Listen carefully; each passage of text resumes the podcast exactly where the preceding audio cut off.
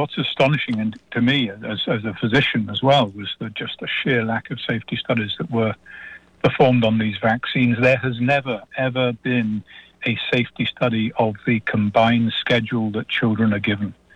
So they can be given nine vaccines on the same day that might, at various times, have been tested individually but have never been tested together. So they're multiplying the dose many times.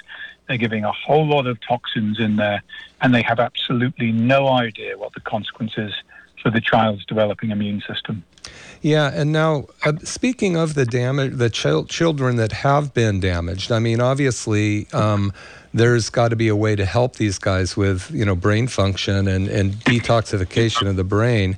We know that um, there's also on top of anything that they could be exposed to, there's a genetic uh, probability. Some kids are going to be more likely to be affected than others, but we have such terrible stuff in our environment. We've mentioned glyphosate that actually carries toxins through the intestines and into the brain um, more readily than before.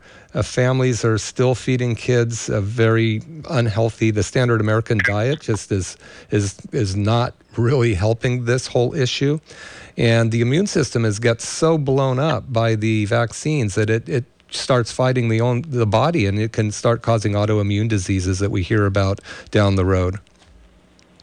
Yes, the tragedy is that America over fifty percent of American children now have a chronic health condition.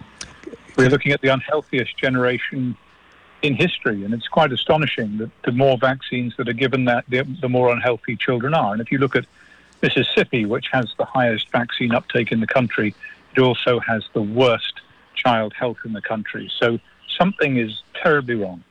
Did you just say that 50% of the children in our country are, are have a chronic disease? A chronic health condition, yes, over yeah. 50. You're listening to McCollum Wellness Radio.